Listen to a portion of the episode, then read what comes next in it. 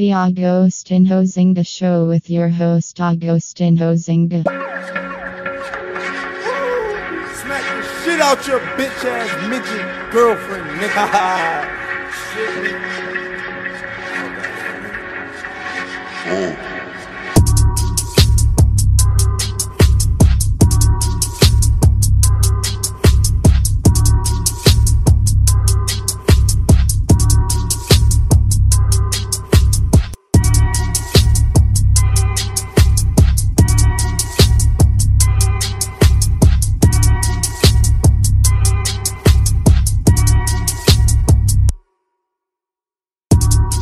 Hello there, and welcome back to the Agostinho Zinga show with I, your host, Agostinho Zinga, and this is episode number 594.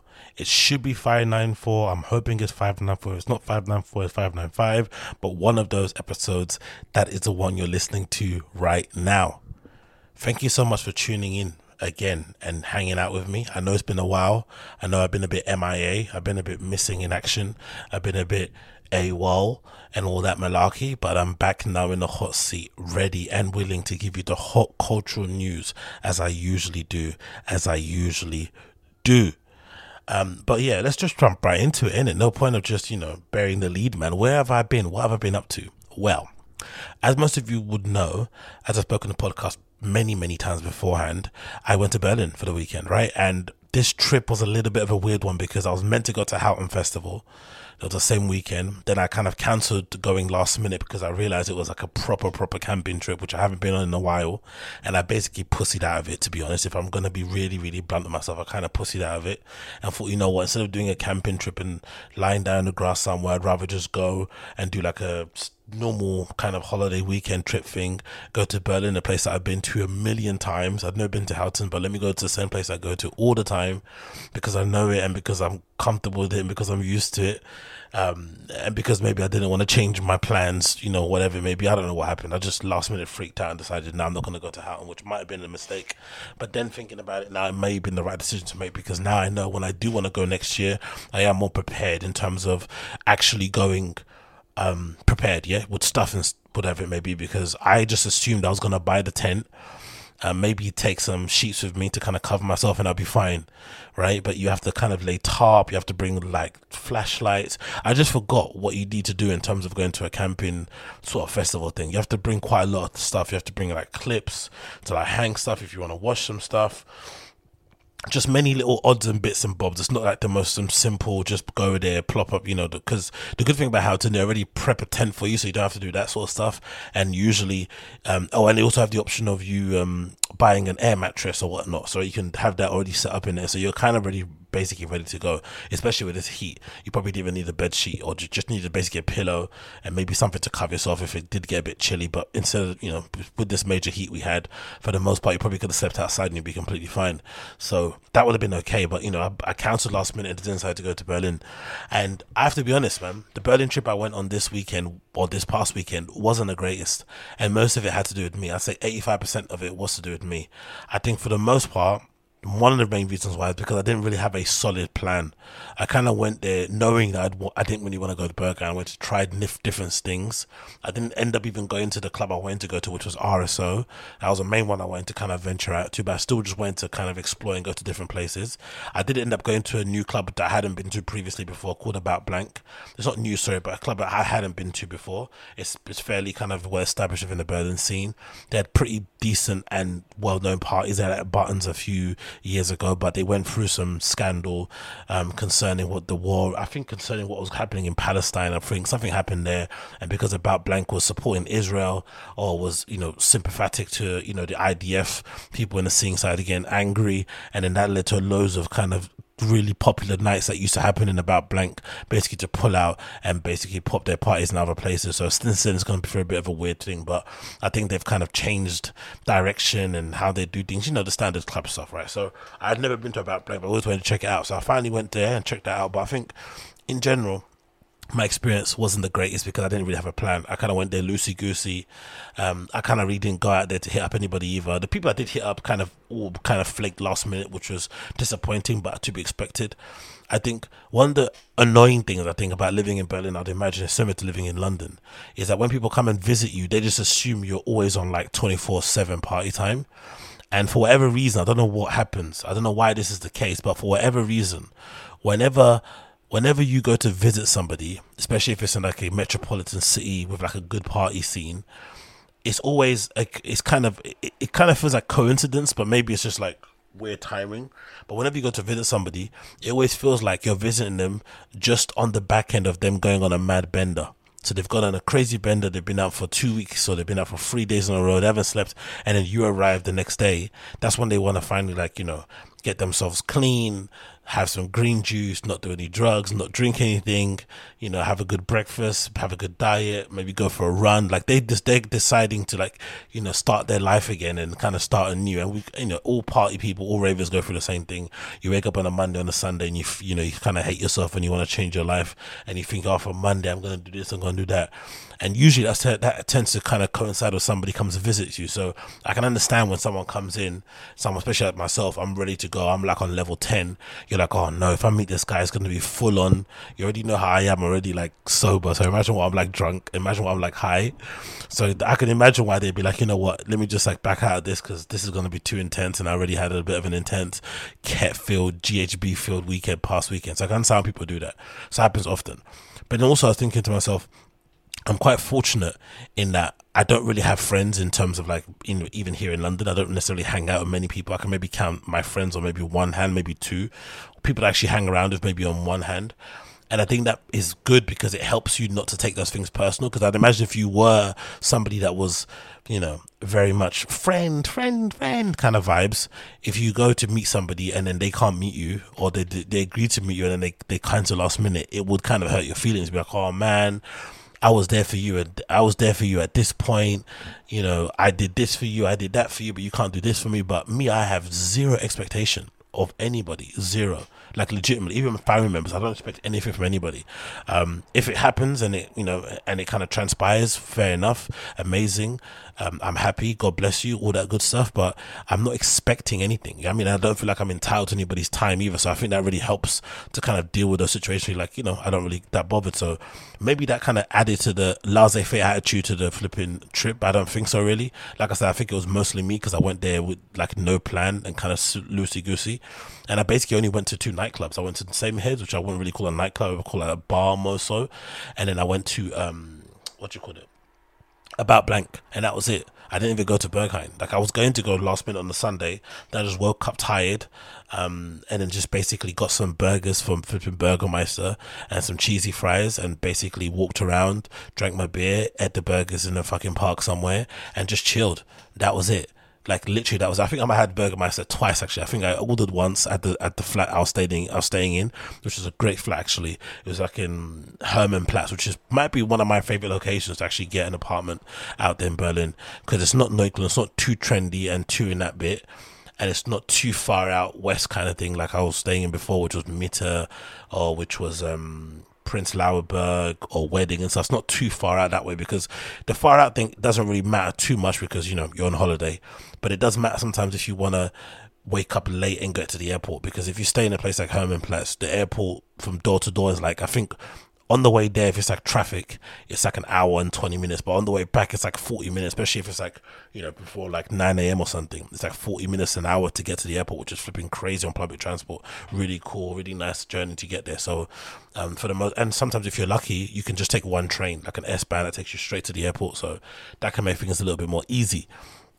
But in general, it wasn't the greatest trip. And I think for me personally, going forward, it might be time to. I think I said it last time, and I booked a trip again two months later. But it might be time to kind of give that place a break and just press pause on it for a little bit, and then try to explore some new spaces. You know, places, sorry, locations to go to, especially my techno tourism. And it's a shame because I think prior to COVID, I was a little bit more adventurous in my places. I went to many different places to visit just for the sake of techno.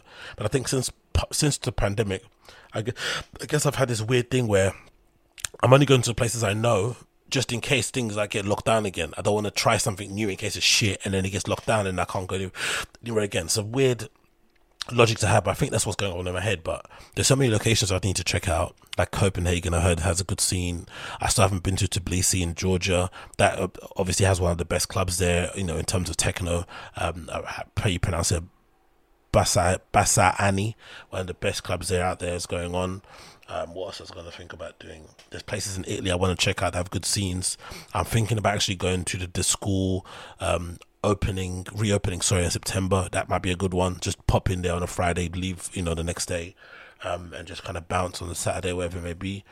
So there's plenty of options I can kind of do and kind of go to kind of have fun and, you know, chill out and do that stuff, whatever it may be. Um, but I think I might have to give Berlin a little bit of a pause, especially if I only want to go for nights out and stuff, because the bars are cool. Don't get me wrong, they're great. The clubs are cool, but no, the bars are cool. Don't get me wrong, it's good to bar hop. But the main reason why I go there is to go for the clubs, and of course the food. The food is phenomenal. The other day, or actually when I went there um, this past weekend, whatever, on a Sunday or something, I ran and tried to pop into like a kebab shop that was next to where I was living in, and unfortunately they ran out of donuts. And then the guy was like, "Oh, we only have um, what do they have? We only have halloumi or something, right?" And I was like, I would never really tried it. Not really something that I would, you know, go for. So it's like, oh, fuck it. Let me get halloumi flipping wrap. And let me tell you, that thing was sublime. Legitimately, might have been more tasty than the doner that I got the next day at the place. I had to try the doner, the doner, whatever. Um, that's how you pronounce it. But the next day, when I actually tried the halloumi, no, so the next when I tried the halloumi, it was actually better than the doner that I tried the next day. It was absolutely so so tasty, blew my blew my fucking fucking face off. And the Burgermeister out there as well, it's just so tasty, man. The meat, oh, it's so scrumptious, and you know, it's a good sign of of a good burger. A good sign of a good burger is if you can leave it out and it's still tasty when you eat it kind of room room temperature or when you eat it kind of semi cold. That's when you can tell. It's like a good pizza. You can tell a good pizza when you can eat it, you know, straight from the plate and it's actually tasty and I really, really found those to be tasty. That was, that was actually a good thing. But of course, the main thing to go to those places is to go in club.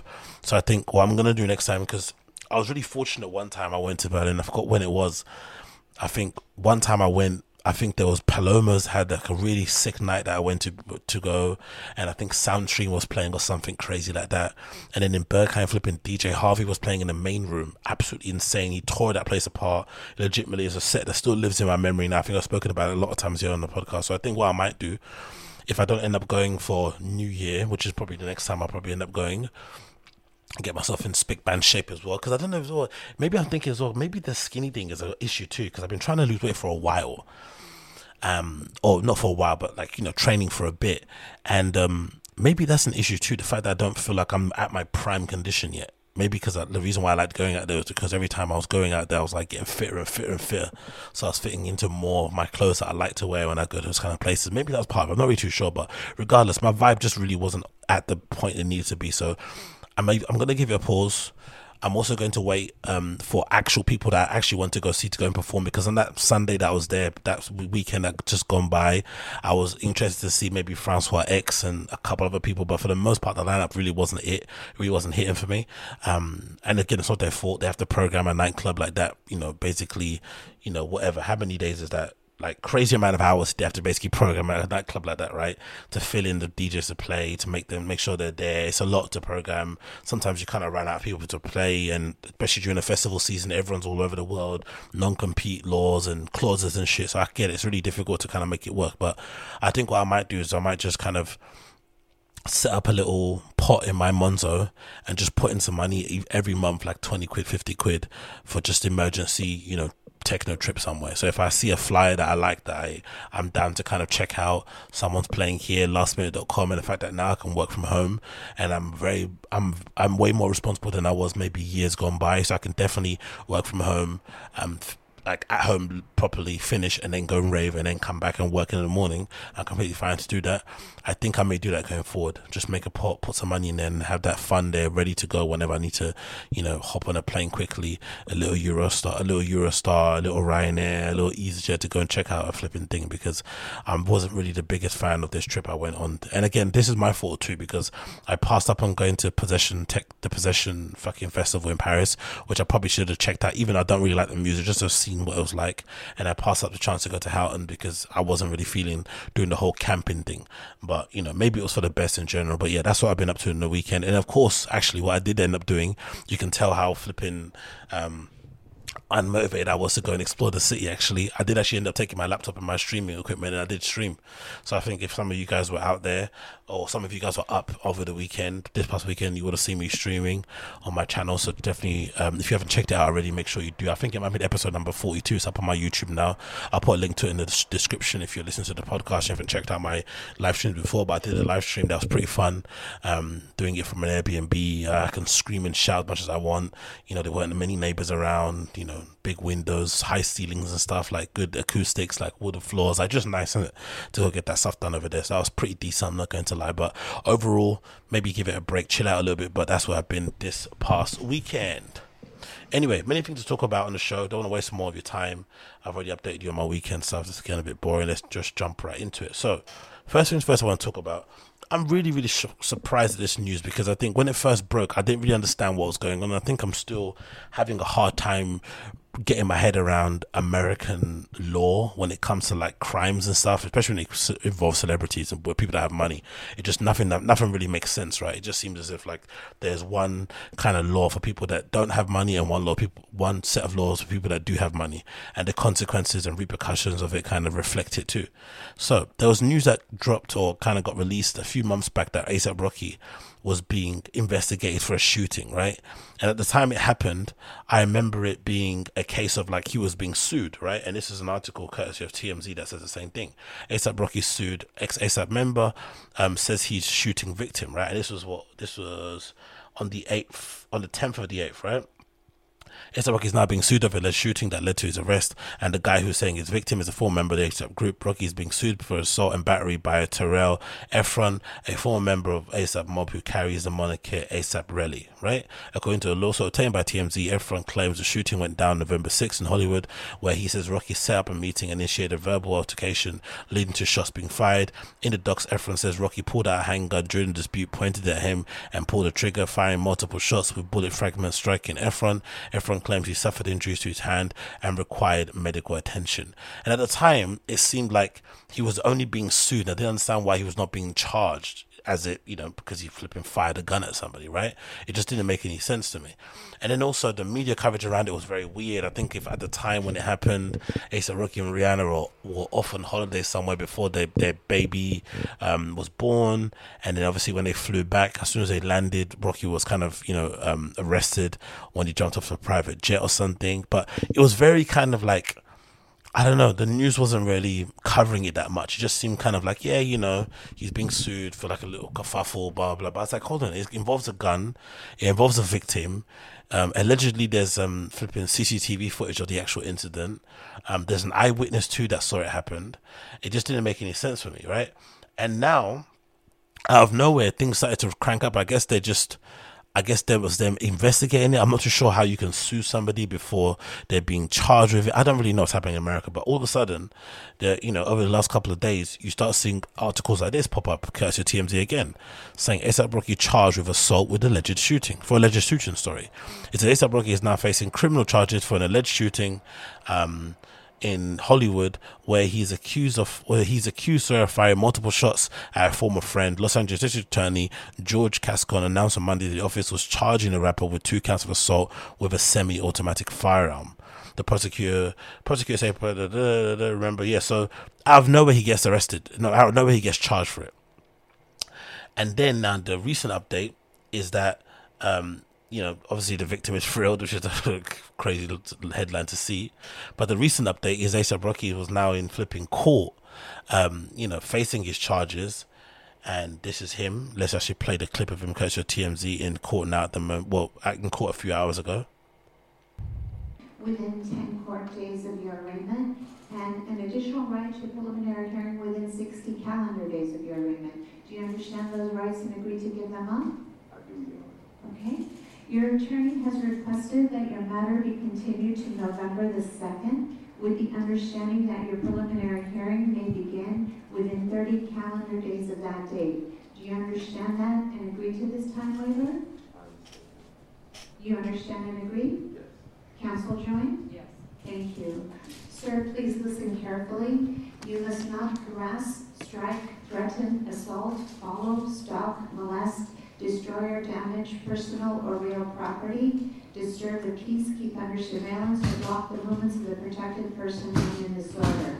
You must not own, possess, buy or try to buy, receive or try to receive, or otherwise obtain a firearm or ammunition. You must surrender to local law enforcement or sell to a licensed gun dealer any firearm owned by you or subject to your immediate possession or control within 24 hours after service of this order absolutely crazy times, isn't it? Right. So this is obviously him in court. It's ASAP Rocky's pled not guilty to the felony firearms charges. Oh, I guess because he's a felon, isn't it? Right? Because he went to prison for something. What did he go to prison for? I forgot. So he's a convicted felon, so he shouldn't be owning firearms. I'm guessing. Um, ASAP showed up to the downtown LA criminal courthouse Wednesday, all suited up for his arrangement. His arraignment, sorry, his arraignments are quick, and this was no exception. Um, ASAP entered the plea, both charges of assault um, with an semi-automatic firearm. That's him looking quite amazing in a suit, to be fair.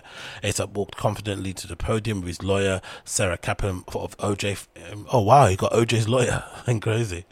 Um, his bond was set at 5,000, 550k, and preliminary hearing was set for November, as reported. Da, da, da, now, I just find it interesting how things are covered, and I guess it has to do a lot with whether or not you're liked and your perception online. Because I think a lot about the flipping Tory Lanez stuff, right?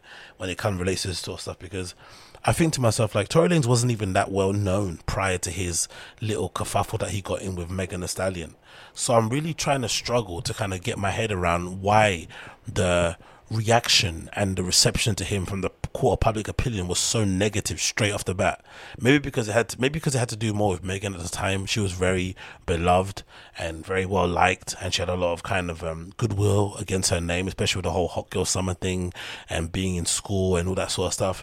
And that was kind of a thing, her little shtick she'd done, you know, before kind of people kind of maybe knew her more as a person. But it always makes me laugh when I see these kind of things because I think about his obviously Rocky what he's going through I think about what happened to Lil Uzi Vert quite soon after the whole Megan Thee Stallion and you know Tory Lanez thing. Uh, Lil Uzi Vert gets involved in a kerfuffle with his ex girlfriend and Saint Jhn. They you know bump into each other at some cafe. He allegedly pulls out a gun, um, points it at Saint Jhn or sticks it in his belly or hits his girlfriend, but something involving a gun and him basically being violent and assaulting a woman and he basically got charged for it. Um, he got told to do counseling. I'm pretty sure drug. He had loads of stuff, right? He didn't go to prison, but he obviously got convicted and found guilty of whatever he was accused of. And for whatever reason, he wasn't cancelled. He was still in festivals. He was still doing shows, collaborations, whatever. Nothing changed for him. But for some reason, Tory Lanez entire career was put on pause because he essentially got into an argument with his girlfriend in a car. And according to whoever you listen to, bullets were fired or some a gun was fired bullets hit the ground hit the foot. Who knows? Something happened but we have no idea who actually fired the gun. And so far all four people in the car have have kind of resisted the urge to kind of clear up who actually did fire the gun but essentially his career was put on hold and cancelled because of that incident and he still hasn't had his day in court he still hasn't been found guilty of the crimes that he's been accused of, and yet he's still basically fighting against it, right? In terms of the system, in terms of not being put on playlists, in terms of not being prominent on festivals, in terms of not maybe getting certain collabs and certain deals and stuff. Like, I'm sure many many monies and stuff have been lost because I remember listening to an interview with DaBaby actually recently on the Nelk Boys podcast or something. I think it was one of them ones, and he mentioned randomly that he had a he had a deal or a meal, sorry, that he was um just in the works of finalizing with Burger King. I think it was what was his name, a Kirk meal or something. Um, and he was meant to be putting it out, and it seemed and it seemed to happen around the same time he said those kind of wild statements about gay people at their festival, right? So obviously, he has himself to blame on that one, but again, the difference in kind of punishment is maybe you could say it really relates to if you're liked or not, or who you're married to, or who you're signed to, or who you're partnered up with. Cool, that could help. But in some cases, I also think you can just be unlucky. Maybe Tory Lanez was just unlucky because he was the first high profile kind of case that happened during the kind of quote unquote pandemic times. Everyone was at home, everyone was on their phones was it around the pandemic or was it before the pandemic? I don't know, but it just felt like maybe that was the first thing that happened, and maybe people kind of got really nervous around it. Maybe because it also happened around the time the whole Breonna Taylor stuff happened, R.I.P. I don't know, but I just find it very interesting the different levels of kind of reaction and media coverage around this whole entire thing. And if he does be, and if he is found guilty of it, what then? You know what I mean? Does he go to prison? Like, that's a wild thing, you know? ASAP Rocky, like, who would have ever thought somebody of his caliber, an artist like him anyway in general, would be involved in such nonsense? But it also goes to show that maybe behind the scenes, ASAP Mob aren't as tight as we imagined they would be. Or maybe they've never been as tight as we thought they were. Um, maybe the crew isn't as close as they kind of lead on, which is pretty which may be a, a, kind of a nod to them. It might be a bit of props to them that they've been able to kind of keep whatever beef there's been having under wraps. I remember because I'm a, a, fan of the group and I'm a fan of them in general, um, just individuals, whatever. I do remember the only thing I remember seeing back in the day. I forgot his name. I think his name is ASAP Illz, the really light skinned dude. I remember him having a beef with Nas or some. I've got someone else in the group. That was the only thing I remember. That was a big thing that happened, and I think they really, really fell out, and to the point where you don't really see Illz that much really anymore with that entire crew. They all kind of do their own thing, but it does feel like whenever Rocky's in New York, they all kind of link back up again, like Megatron. Do you know I mean? It feels like it. They all kind of hang out again, and maybe you know Rocky and Ferg aren't the closest because of just artist music shit, um, pitting people against each other. Uh, Ferg trying to find his own voice, you know, cutting off his hair, going all these kind of things it's all record industry, record label shenanigans. So I wouldn't be surprised if that was kind of like a calculated thing. Let me like not be seen in public with the guy too much, but we are boys, so I can kind of find my own voice and become my own person. Cool. Uh, you know, ASAP Nast is basically an influencer, right? He doesn't make music at all. He doesn't rap at all, even though he's maybe, I would say, second best rapper out the group. You could argue if you wanted to say like legitimately he's really talented when it comes to rapping, but for whatever reason he, he's either lazy or just uninspired when it comes to music. But he doesn't really make music that much anymore. He just kind of is an influencer and uh, it feels like a, what would you call it? A creative consultant. It feels like for brands and a modeling whatever. Um, but for the most part, they've all kind of, and 12 years well, he, he actually rap really well as well. And he kind of does his own thing too maybe a good example, a good indication that they were kind of always broken up as a group was when ASAP Ant basically stopped really repping ASAP Mob too hard. Because I remember at the time, ASAP Ant being maybe one of the worst of the group, but maybe being also one of the biggest cheerleaders of the group. Like he was really enthusiastic about what they were doing and he it felt like he was the only one basically holding on to ASAP Mob, right? But then it felt like also whenever he popped off and started doing his own brand, which is um what is it, Marino Infantry, it also felt like he started to finally, you know, find his own footing and get his own way to the point where now he does music himself, but also just kind of does it casually, not like I, I don't feel like he's pursuing a super super serious music career, but he does it for fun and puts out some pretty decent projects, like pretty decent ones, very well produced. Again, maybe if you're not a fan of his voice or like his rapping is one thing, but maybe that was an indication ASAP Mob was over when ASAP Ant stopped like ripping ASAP Mob super hard. Um, that was maybe an indication that the group isn't where it was and isn't where it should be. Rocky as well himself, and he's you know he can't really say he's really a musician anymore. He's kind of all encompassing, um, and he probably gets way more money outside of music than does in music. But why not kind of pick up a bag if people are willing to hear you perform songs that are like two, four, six, eight, ten years old? Do you know I mean? It makes complete sense. Um, but it does also explain why in the last few months and stuff, he's really ramped up the outside stuff of music. He does it anyway, but you know, from the liquor that he has to I think a pop up shop, he did some branding.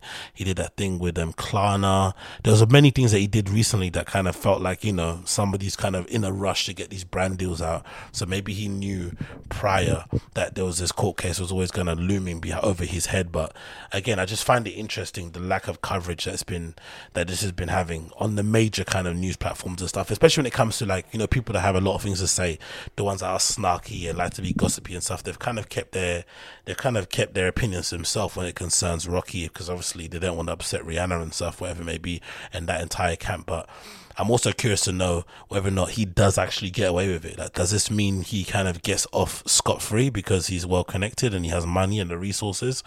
Um, and that again would be a shame because if you're somebody that doesn't have the money and resources and you get involved in the same situation that Rocky gets into and you have to do five to 10 years or something, you look at the situation very, very differently. But I guess that's just the, you know, the rule of law everywhere, really. Even in the UK, it's like that. I mean, you can get away with a lot if you do have the right people behind you and whatnot. And you can, you know, um, what's that thing called? You can shake the right hands, grease the right palms, all that malarkey. It makes complete sense. It makes complete sense. Um, what else I wanted to talk about here? Let's move on. let's jump onto this one. So, there's been an interview recently published, courtesy of Esquire, featuring the one and only Kid Cudi. And I have to say, the pictures are phenomenal. Kid Cudi does know how to take great pictures. He obviously looks amazing in clothes. He's obviously effortlessly cool and just a real what I would say capital A artist in terms of how he carries himself, what he talks about, his musical interest, how eclectic and kind of um, marmite his music is nowadays. You know, he completely moved away from the sound that I would guess make him made him popular and made him legendary, and he's just doing stuff that he kind of basically enjoys, and for the most part, you know, exploring other projects outside of music like acting and whatnot. So just living the full kind of life a creative should lead and as somebody of his kind of caliber. So I feel it, I get it, I understand. But the beef with Kanye has been very interesting to watch from afar. Really interesting because as a fan, it's disappointing because you feel like they're far better together, right? They're far stronger together, uh, musically and you know, just I guess personally too, because they're so freaky in whatever that they do. You'd, you'd probably, you'd probably, it'd probably be safe to assume that they probably you know, see a lot of each other in each other as well. So that that creative collaboration must be just amazing. So it's a real shame that we're going to miss out a lot of it.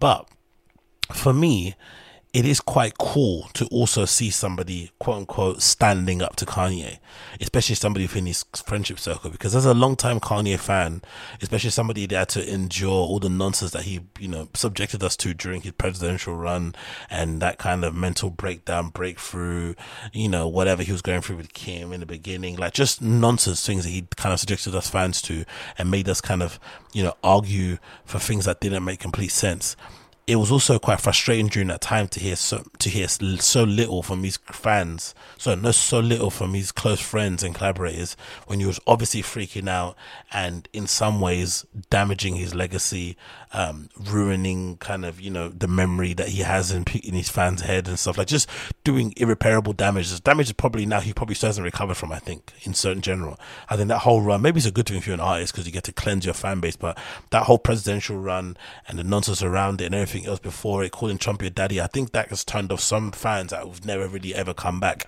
Because I know even for myself, I stopped really caring about him as a person after that stuff and just started seeing him more as an artist. And I could definitely separate the art from the artist. Um, but or just started to enjoy his art and his output, whatever it may be, right? But didn't really care too much about his personal life. But I guess when you were a Kanye stan and a fan, like I was, part of the beauty or part of the fun of it was caring about everything that he did, right? Caring about his personal life, what he thought about this, what he thought about that. That's why we like the rant so much at concerts. But now people just turn that off because they just feel like he's mentally ill or whatnot, or he doesn't know what he's talking about, you know, blah, blah, blah, blah. So, um, it was really annoying during that time. I felt like for me personally, I'm talking for me personally on my side of things. I find it really annoying how his collaborators just had nothing to say. His close friends, collaborators, nothing to say when he was doing the most, you know, reprehensible things. I feel like if anybody else in the community, black community, did the same things who wasn't Kanye, they would have a lot more to say. But because they wanted to protect their connection with him, protect their, you know, their favors, protect the fact that he's got clout and they can use his name or whatever it may be, they all kind of kept completely stum. So, in a weird way, it is quite refreshing to see somebody within Kanye's circle, quote unquote, standing up to him and not being worried that you're going to basically isolate yourself from one of the biggest stars in the world, somebody that is obviously turned himself to, into a creative powerhouse, a proper legit mogul, um, who's probably going to be around for a long, long time influencing culture. It is a big risk to take, but you know, for whatever's happened behind the scenes to the point where Kanye just doesn't feel like the relationship is is repairable and he doesn't want him around his life anymore, it is quite commendable. But on the other side of things, it is probably a bad move to do this interview with Esquire and spend the entire, I don't know, second half of the interview basically ranting about Kanye because if anything, that we know about Kanye is that he does enjoy when he knows he gets under people's skin, and he has a really good, he has a really kind of um impressive um, ability to do that with his words. He's able to kind of really get under people's skin, really sort of like twist the knob, twist the knob, and really make them feel bad about themselves. Whether it's a, you know Wiz Khalifa, Cool Pants, I'm just thinking off the top of my head, and maybe there's a few others, but he has ability to really kind of poke people and get them to react in a weird way. And I guess this is probably the example of it. So I'm going to quickly read an example of it. I think it's at towards the bottom there's many mentions of Kanye down, but I think it's towards the bottom, maybe towards the second paragraph that he just starts ranting on and on about Kanye. It's pretty, pretty wild. I'm not going to lie. Where is it? Um, you kind of say that. I think this is it. Yeah, it's come up here. Okay, cool. So yeah. Uh, where is it? Yeah, this is so here. So um, this is where it kind of starts him kind of ranting. And Kanye says, says yeah, it's courtesy of Esquire. So it's a really good magazine article. I recommend you check it out. It's a cover story. Check it out if you haven't already. It says he and West have been he and West have tivered for more than a decade as both friends and collaborators. Ever since Cudi signed to West label um, Good Music in 20, 2008, they appeared in each other's recent documentaries and multiple other projects. Though Cudi sees an imbalance, he says, "I've been on every one of that man's album. He's only been on two of mine. That should tell you something." See, and that's the thing that I don't like. They only say these things when they fall out with him, but at the time, no one says anything because they're licking his ass so much. So there are people within Kanye's circle who they feel as if they do everything for him, but he doesn't reciprocate it. But because it's Kanye, they don't want to ever say anything because they don't want to risk losing that friendship and that connect. It's a strange, strange thing. And I think I've always kind of felt that way, especially when it comes to men, like sucking off other men like that. It's always made me feel uncomfortable, especially even when, when it comes to maybe creative stuff and art stuff, because I always feel like I get it. There's some people that are geniuses and once in a lifetime creatives and artists and whatnot and thought leaders. But for the most part, these ideas are basically stuff that we've all kind of had in a weird way, one way or the other, especially if you've been around long enough and you expose yourself to the scene and hanging around and networking and things. We can all come up with a good idea for a sneaker. We could all come up with a good idea for a stage show, a good idea for a product activation, a good idea for an album rollout. We've all got it in us. I'm pretty sure we've all got at least one good idea in us for each of those things. So to sit there and suck off and bread somebody who happens to do it at a really high level, it just feels a little bit uncomfortable for me. It doesn't really, it's not really, that's not the person I would want to do that kind of stuff for. If there was another version of flipping Einstein or something, right? Yeah, maybe that would be the person you'd want to do that kind of thing for. But Kanye West, I never really understood it. Anyway, it continues. Um, it says, uh, and and don't think I didn't ask. He said, over the years, the two have repeatedly feuded, mostly over creative differences, but they always reconciled. Then in February of this year, West announced that Cudi wasn't featured on his album Donda 2. On Instagram, he posted a photo of Cudi posing with Chalamet and Pete Davidson, who famously was dating Kanye's ex-wife Kim. The picture had X over David's face, Davidson's face. Sorry, Cudi responded with a tweet calling West a dinosaur, adding, "Everyone knows I've been the best thing." About your album since I met you. I'm a pray for you, brother. In April, Cudi wrote on Twitter that they were no longer friends. So clearly things moved to a level that, you know, he couldn't really fuck with anymore. I love that he's wearing the fucking Virgil Abloh um, Louis Vuittons there. Um, do you know how it feels to wake up one day, look at your social media and you're trending because somebody's talking some shit about you, he says. Um, and then you got his this person's troll sending you messages on Instagram and Twitter, all in your comments. That shit pissed me off that he had the power to fuck with me that week, that he used his power to fuck with me. That pissed me off. He adds gravely, You fucking with my mental health now, bro. Cudi eventually brushed it off and burrowed into his peace bubble. The mental health thing I hate because it means basically no one can take the piss out of you, no one can argue with you, no one can diss you, no one can take the piss, no one can rib you, just no one can get any kind of spat with you because immediately people are going to be like, oh, mental health, mental health. So that's a bit of an issue for me personally. But I do think it was pretty um appre- I do think it was pretty repugnant for Kanye to do what he did to Cudi, knowing how his fans are online and knowing how they react. Now, again, it's not his responsibility how they respond to things, but you have to be you have to be somewhat mindful of what your fans are going to do with that kind of information, especially Kanye stands. They're very much like Kanye or die. Do you know I mean? It doesn't matter who it is, they're always going to choose Kanye over that other person. So the fact that that happened that way was not really the greatest. And it continues anyway. It says, here in the studio, he leans forwards on his chair, a blunt between his fingers, and he says, I'm at a place in my life where I have zero tolerance for the wrong energies. I've watched so many people throughout the years that are close to him be burned by him during um, some fucked or doing some fucked up shit, and then they turn around and forgive him. There's no repercussions. You're back cool with this man. He does it over and over again, which is something that I've noticed a lot of kind of again being from the outside looking in. And that's because I've, you know, I know certain people who are close to him. I know certain people who are friends with him. Know some people who are collaborators with him. And it always did, did again disturb me, like how, sometimes you'd hear these stories about how badly he treated people or how badly he spoke to people or whatever it may be, the demands he put on people, whatever it may be, right? Rudeness, bluntness, lack of compassion, whatever, whatever it may be, right? And you just think to yourself, this guy clearly sucks as a human being, but he, for whatever reason, people just can't keep away from him. There's nothing he can do. And legitimately, one of the breaking points for me, revelation of it, was like, wow, this guy can get away with anything, was the Trump stuff. Because at the time when Trump was president of the United States, for whatever reason, the media painted him as a racist, which is obviously, I think, insane. You know, he might be a bad president, he might be an oaf, he might be, um, you know, a grifter and stuff, but to say he's a stone cold racist is a bit insane. But at the time he was looked at as essentially Adolf Hitler, especially within the black community, right? Or especially within the left leaning politics. And it just in it just kind of boggled my mind that he could number one wear a MAGA hat and number two say Trump was his daddy and hug him live on TV and still all these kind of hip hop alumni people, people that you would think would be a lot more kind of rah rah with their politics and Black Lives Matter and whatnot, they were so fast to jump back on that album again when it was kind of album time and recording and going back with him in the recording studio or sorry in that stadium whatever he did like it was really bizarre, but it also kind of was a clear indication that Kanye can do no wrong in some people's eyes. He's legitimately untouchable. And I guess if you're somebody who's kind of on the wrong end of that sort of stuff, it can be a little bit aggregating. Do you know I mean? To kind of see that from afar that he's treating these people with such lack of respect, but they just keep running back and back and again and again and again. And Cudi's another example too, because if he was cool, he wouldn't have mentioned any of this stuff, right? So the fact that he's only mentioning it now because they're not cool publicly, because Kanye basically said we're not friends anymore, you know, isn't really that commendable. But I still understand where he's coming from because it does feel like Kanye does get away with absolute murder within his friendship group, like absolute murder. Like he can literally do no wrong, um, which is pretty pretty insane. Um, he continues here. Uh, he says he addresses West directly. He says, "I'm not one of your kids," which is one of them. I'm not Kim, which again is a I think a backhanded insult to her. It doesn't matter if I'm friends with Pete or not friends with Pete. None of this shit had anything to do with me.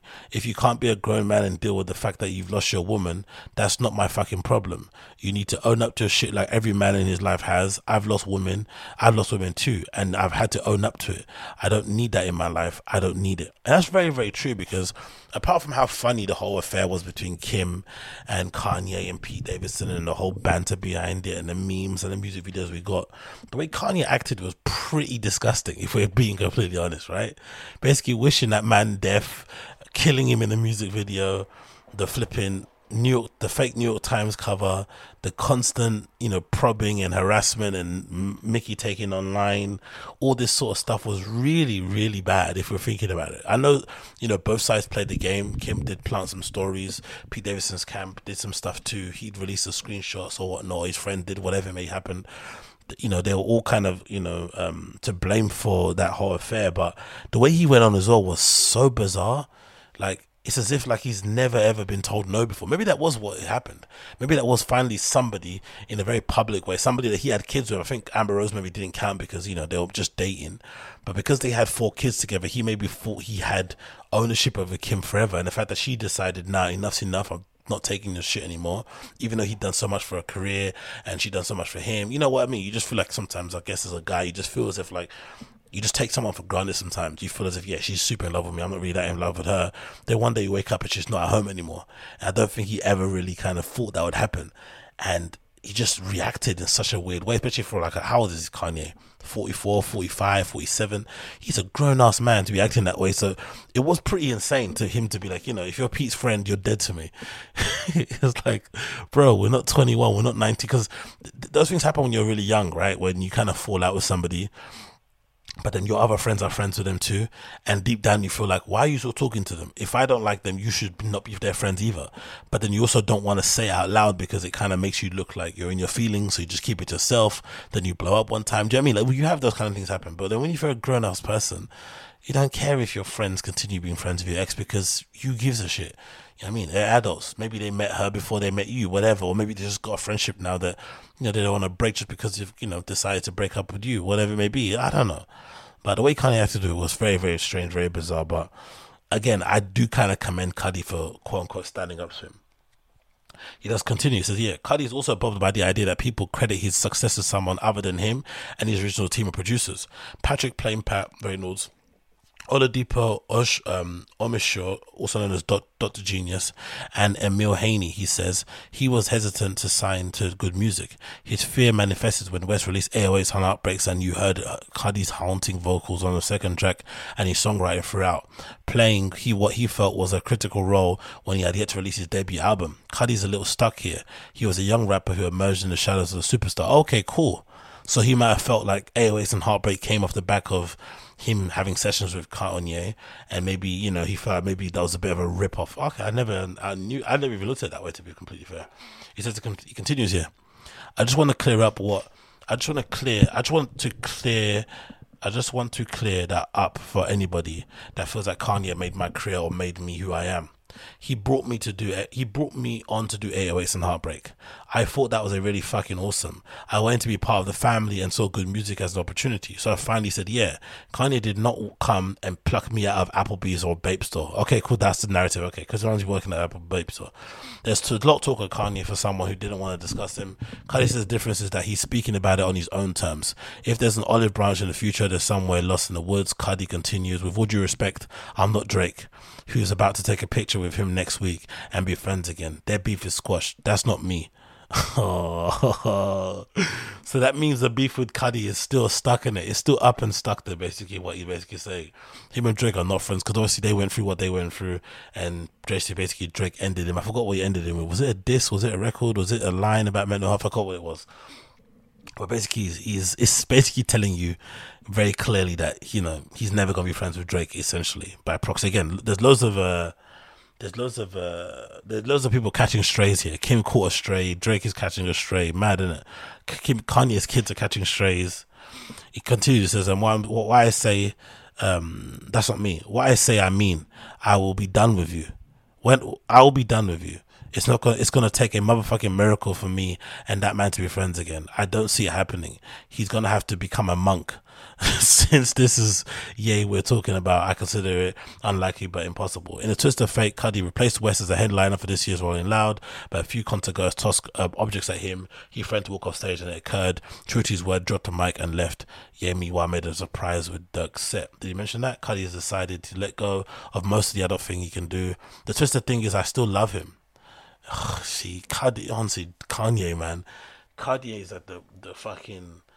What's he? He's he is the archetypal description of what's he called it? What's that thing called? Um, when you what's that term? Where the victims always come back to the flipping abuser. What term, but that's he basically that guy. He says here, continues. The twisted thing is that I is that I love him, but I love you so much that I can kick you in the in the kick the I can kick you the fuck out of my life and be done with your ass because you're not good for me. He says, closing his sentiment with an affirmation popularized by the great turn of century philosopher Samantha Jones. I love myself more. I love myself more. Kid repeats this in a mantra, still addressing his former friend. I, I didn't I didn't love myself all them years you knew me. I love myself more, bro. I love I love myself way more. kind of touching. I'm not going to lie, but again, it's too emotional. It's too wet and too moist for Kanye. He's gonna see this as an opportunity to maybe you know put the boot in a bit more, but essentially the article itself is pretty sick. Um, if you're a fan of Kylie, I really recommend check it out. There's some great pictures on there. He obviously takes great pictures. He obviously looks great in clothes. What are those glasses by? They're by Gucci. Those glasses look fucking phenomenal. Um, his hair's always on point. Always got the sickest hair. I feel like it's very underrated in terms of haircuts, especially when it comes to the coloring stuff, the grills, the accessories. Um, this picture of him naked is pretty hilarious as well with the sock covering his willy. But I wouldn't say I think the entire article is absolutely fantastic. Check it out if you haven't already. Really cool article. Um, Kid Cudi in Esquire. The headline is Kid Cudi is alright. Check it out if you haven't already. Next on the list we have to talk about here is the recent development, or what recent happened maybe a few days ago, concerning the Breakfast Club, the very, very popular show um, that most of you probably watch on YouTube. I know I don't listen to it on radio because obviously I'm not in the States, but a big development happened over the last couple of days. Angela Yee, one of the main three co hosts of the show, has decided to leave um, and kind of, you know, seek out her own thing and do her own show. Under obviously the same iHeart Media kind of banner or iHeart Radio, sorry, uh, banner, but you know, no longer part of the Breakfast Club, which is really interesting because essentially this is the end of the original kind of lineup, the lineup of co-hosts that were so influential and such an integral part of the hip hop culture, especially when it comes to interviews. They had so many legendary moments. The first one that obviously springs to mind is Soldier Boy. Um, recently with the whole Drake Drake thing. Um, obviously there's um the Ray J interview was he screaming and calling on phone, high of coke, ranting about Fabolous and stuff, and saying he's got booty goons that are gonna molest him. There's so many other legendary ones. Obviously, there's the Birdman one when he kind of tries to step to the Breakfast Club. Fredro Starr step into Breakfast Club. Uh, Beanie Sigel step into Breakfast Club.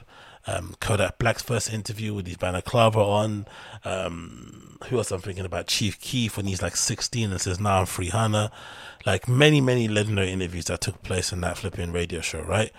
And to be fair, you would never really imagined that they would kind of break up, especially considering give no, especially when you think about other radio co-hosts on other stations like Hot 97 and whatnot, and Power and whatever else it may be, uh, all the other ones on the West Coast.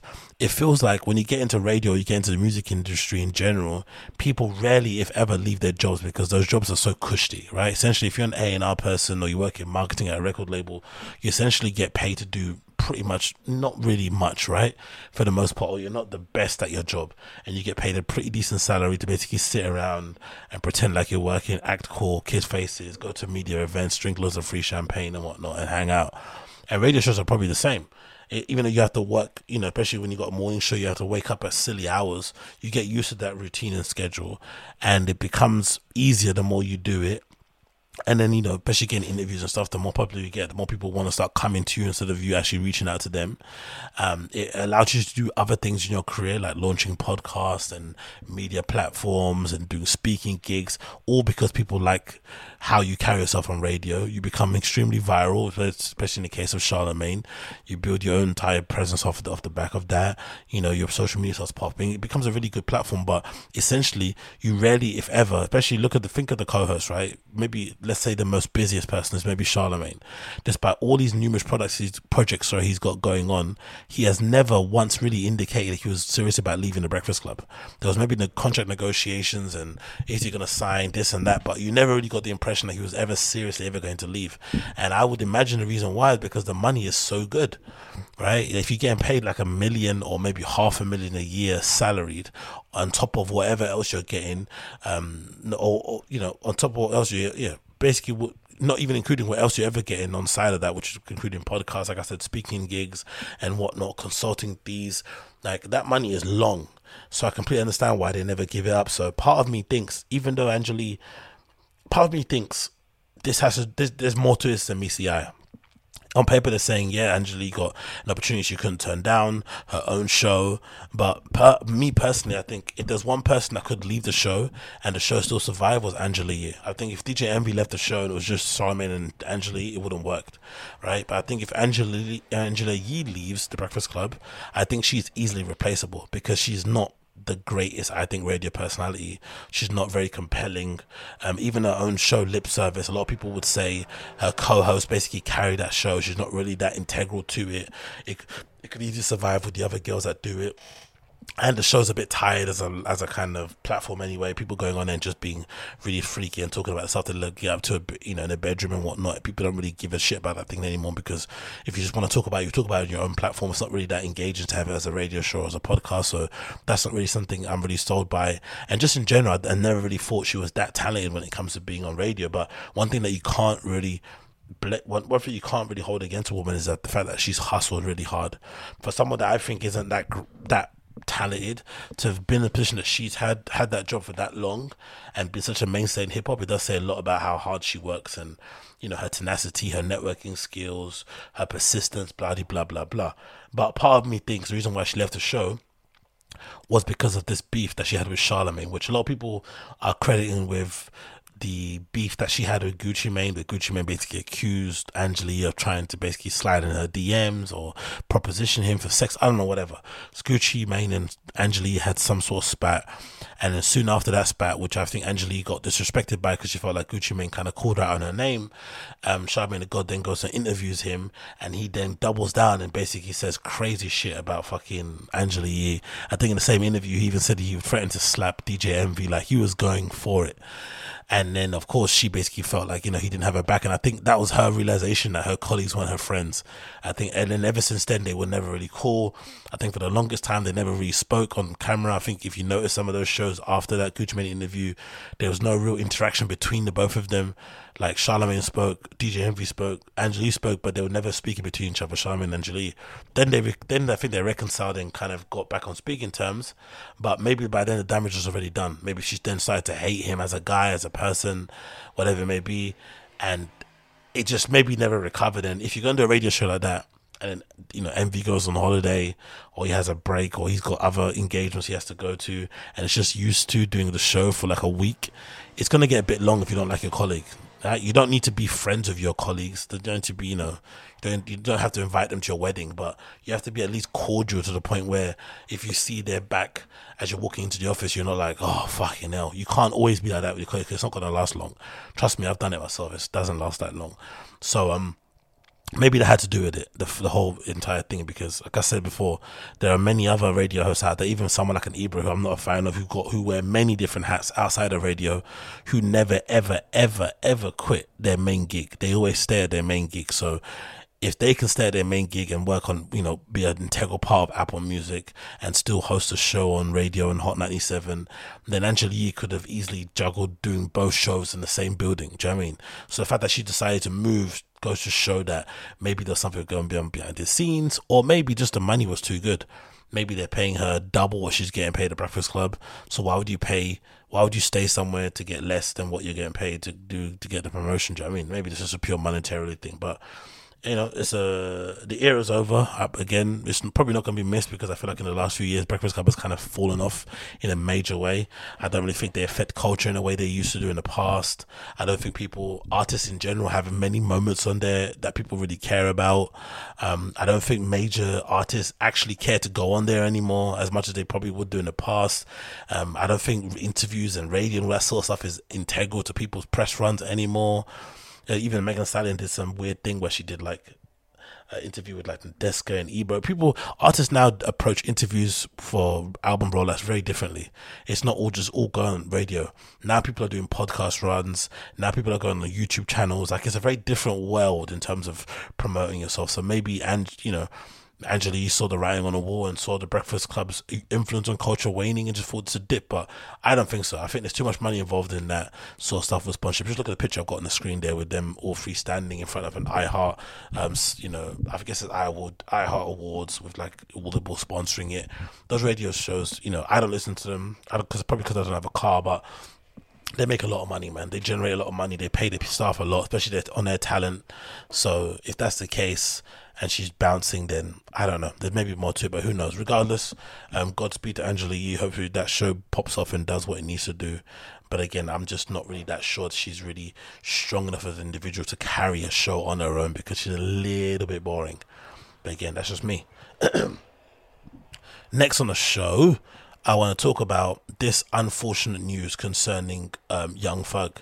So this is obviously in connection with him being um, taken down on a RICO and him being in jail now, being denied bond, being denied you know bail, and essentially um, all this news that's being leaked out off the back of it is that he has been essentially being blamed and charged for various murders that happened in Atlanta because they're basically saying he was the head of YSL and he basically was the one that you know um, was the one that gave the green light to some hits that happened in the city. And obviously, the DA is basically blaming YSL at large for many, many violence acts that happened there. And I feel like they played a big part in it. She's trying to sweep up the streets and obviously make herself look good. She then wants to go and, you know, run for a bigger job or whatnot. So it's a really unfortunate occurrence for him in general. And it's also unfortunate when you look at the leaks that have come out and the fact that they've been monitoring guys, these guys since like what, 2015 or so, no, 2015, 2005 or something stupid like that. It's absolutely crazy. So they basically stood no chance unless they really tried to reform themselves, you know, basically. Um, but off the back of the leaks, um, we got this news, right? Young Thug has been sued for 150,000 over a cancelled concert following his arrest. So, you know, if you thought it was going to get worse, you know, it didn't get worse off the back of that. So you're already facing mounting legal fees, having to defend yourself and whatnot. And now you're being fined 150 grand because you didn't turn up to a show because obviously you got arrested. And then off the back of that, the most disturbing news, the saddest news about it is definitely the leaks that have come out concerning the snitch that's involved with YSL. In in theory, sorry, in um, what you call it? Uh, let me pause the video and I'll play the actual clip from the news article. Uh, just to kind of round it up, essentially what happened a few weeks ago, it felt like somebody on a blog, I think it might have been Gossip of the City, got a hold of a statement. It looked like really kind of crinkled, really zoomed out. You couldn't really see the letters too tough, but if you did kind of squint and read it, you could kind of make out who the identity of the snitch was that was involved in the case. And effectively, when that out, when that kind of document leaked, most of the YSL fans and Young Thug fans that I kind of see online and, and, you know and kind of fan pages kind of lost hope because essentially pointed to somebody deep within YSL, essentially pointing the finger at Young Thug for basically giving the green light on them allegedly killing one of their rival gang members and whatnot. And it's really unfortunate the story because according to the documents that were leaked the guy who is accused of snitching, the reason why it happened was because originally he was getting jacked um, in a club somewhere. He was getting beaten up and robbed to the point where he might have possibly died. He manages to escape, and then off the back of that, um, Young Thug, you know, kind of want to want to rides out for his guy, and decides to you know put a hit on one of the people involved. The person then gets shot and killed and then off the back of that, that's where the back and forth started between you know one rival gang and obviously YSL. Um, to the point where we're here now. And then many years later, that same guy who basically, you know, Young Thug and his crew stood up for is the same person that then goes and snitches on them. It's really unfortunate. Again, I'm sure he's not the only person. I'm sure there are many more people involved in it because it's such a wide, wide ranging, far reaching RICO. But it must be so annoying if you're in a gang because it feels like to me, you know, obviously gang life isn't something you should uh, maybe aspire to, but, you know, criminals killing criminals, people being in gangs, killing other gang members, it really doesn't bother me too tough, especially if it doesn't involve any innocent people, right? If you just keep it within gang stuff, then do what you need to do. But a part of me is really must be a part of me thinks you must be really annoying if you're in a gang because you know more than likely police don't figure out shit, right? Police are really shit at figuring out crimes because it's pretty difficult to find out and figure out who did what, right? Unless they're sloppy and leave loads of evidence and stuff. It's pretty difficult to figure out who did what, especially when it comes to gangs, especially, you know, because, you know, they have this culture of no snitching or whatnot. So the only way you can effectively convict people and you can make sure they kind of are punished for their crimes is if somebody snitches. You need to count on somebody within the gang who's willing to go against the code that he's sworn by, um, to kind of save his own skin essentially. You kind of need to hope that happens. And if that happens, then maybe you've got a chance of convicting somebody. But without that, there's no chance of convicting them. You you think there's no, like how else would they be able to prove what happened happened? Do you know what I mean? Because that's essentially what they have to prove. They have to prove it happened without any without without any reasonable doubt. And unless you've got a snitch or a witness that can point it out, then you're basically fucked if you're a police officer. So again, if you're a gang member, it must be really annoying because you have no idea who in your gang is susceptible to do that. You could do a, you know a million ride outs, you could do a million scores, whatever it may be, and you never know who in your gang would be the one to turn around and snitch on you because you're all going to be around each other. You're going to be seeing, you're going to be doing stuff around each other, incriminate each other in some way, shape, or form, hoping that it protects you, but it also kind of hurt you because they've seen everything you've done. They've been privy to your conversations, they've been in your presence, blah, blah, blah, blah, blah. It's just really, really unfortunate. But anyway, this article or this video clip courtesy of the info spot basically covers it in a major basically covers it in a way better way than I would. So I'm to play it now. It's courtesy of a station called WSB-TV, and the caption says: Fulton County DA claims leaked documents led to threats against the cooperating YSL associate, his family in YSL RICO case involving Young Thug. Oh, and by the way, if you haven't already, please check out 1090 Jake. This is where I get my info from. He broke it down really well, the whole affair, and he basically names the people involved and whatnot. So if you want to check out the whole affair concerning YSL and the RICO charge, and obviously this leaked document and who's involved and who the snitch is and whatnot. Check out a guy on YouTube called 1090 Jake. That's 1090 Jake, and he's got a channel on there, and it's probably the latest one with millions of views. Hopefully on there, it's really really good. But anyway, let's play this clip. Attorney says gang sympathizers are threatening the life of a witness in the criminal case against rapper Young Thug and 27 other alleged gang members. And not just the witness, but the family, too. And Channel 2 investigative reporter Mark Winne, uh, live now at the Fulton County Courthouse covering this. Mark, the DA says someone leaked the identities of that witness.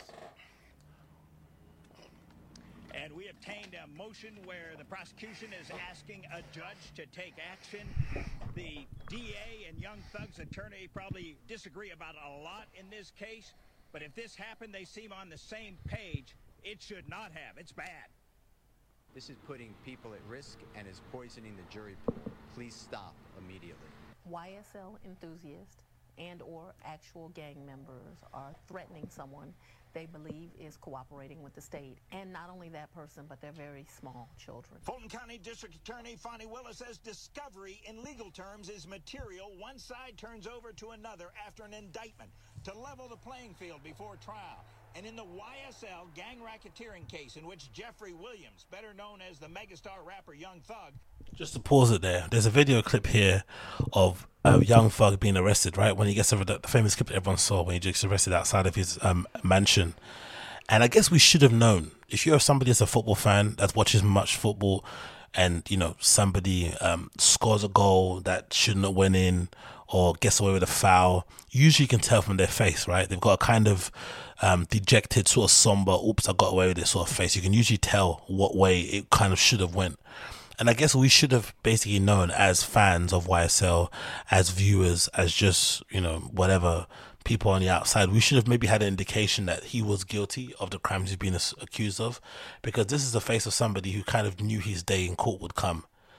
Maybe the fact that YS, you know, Young Thug is so stoic sometimes and so creepily calm. Maybe this was because he always knew in the back of his mind that his day in court would come. He would have to face up for his crimes. He was willing to live that life and be the kind of mafioso wherever he was and do what he needed to be done because he was living that street life. But deep down, he always knew this day was going to come. And this is the face of somebody that kind of is acknowledging and accepting and understanding that, yep, this is over. This is done for me. It's a wrap.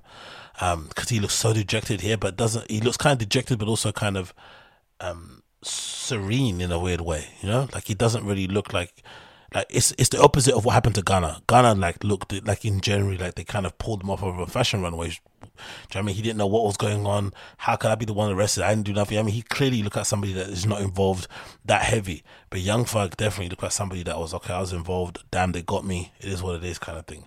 The same sort of stance and face you see from when they pick up other guys for like drug trafficking, like big gang leaders or smugglers and stuff. They're never usually crying. They never look super upset. They just kind of got a really stern, almost deadpan look to their face. And just walking. I mean, because it is what it is. It's a life I live, and I know I'm either going to end up dead or I'm going to end up in prison. Do you know I mean? You kind of accept that when you live that kind of life, but you're willing to take the risk on because the rewards are so plentiful. is the best known of more than two dozen defendants.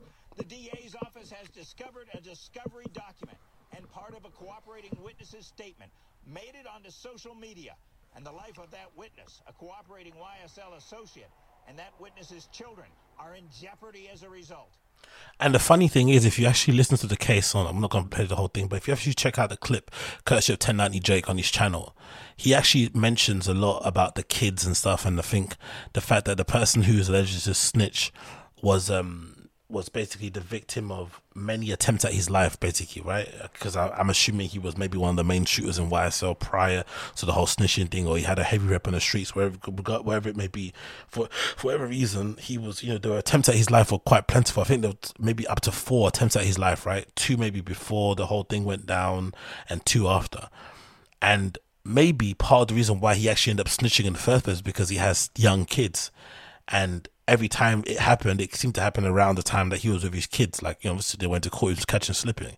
So when he's trying to put his kids in his car to go and take them to a family member's house to go and hang out, he gets, his house gets sprayed and shit. Like crazy kind of movie stuff, movie movie scenes things. So it's funny and really kind of bleak that the thing that made him want to snitch is also happening again because he snitched, right? He wanted to snitch maybe because to help and save his family and allow him to be out to see them grow up and whatnot and whatever it may be. You know how gang members are, they finally get a conscience and figure out, oh, maybe I shouldn't be in a gang when I have children and shit.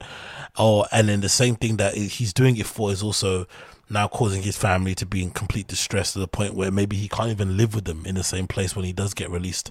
I mean, they might have to assume a new identity, get put in a different place. It's absolutely crazy situation overall, but it also is kind of bleak because, you know, generally now we know for sure Young Thug is not leaving prison anytime soon. If he does get out, it'll be an absolute miracle. You'll have the best judges. Sorry, he'll have the best lawyers in the absolute world if he does manage to kind of slip out of the back of this. But given that you know this guy was one of the main members of YSL at the time, and he's basically pointing the finger and saying, "Yeah, he did it." He's not going anywhere no time soon. And again, it goes to show how irresponsible these irresponsible these blogs are for uploading and publishing that kind of document, man, with all the names on it, because it essentially got people to go and dig deep and find out other things and you know grease some palms and whatnot. And ugh, I don't know, these blogs are very reckless when it comes to sort of stuff in it, but I guess in some cases or form, some people just don't care about this sort of stuff and they feel like everything is fair game. But if a kid died off the back of that, imagine how bad you feel if you're a blog and you kind of got a hold of it illegally and then you uploaded it just because, like, imagine how bad you would have felt if a family member died off the back of that. Obviously, it's not all your fault because, you know, these guys live this life and, you know, they essentially put their family in danger in the first place, but still, you don't want to play a part in it. I mean, it's one thing reporting it, but it's one thing not kind of playing your part in it and actually calling the shots and shit. That's not cool. I don't like that. But hey, what do I know? Moving on. More news concerning Manchester United. So it's been a pretty hectic couple of days for us United fans.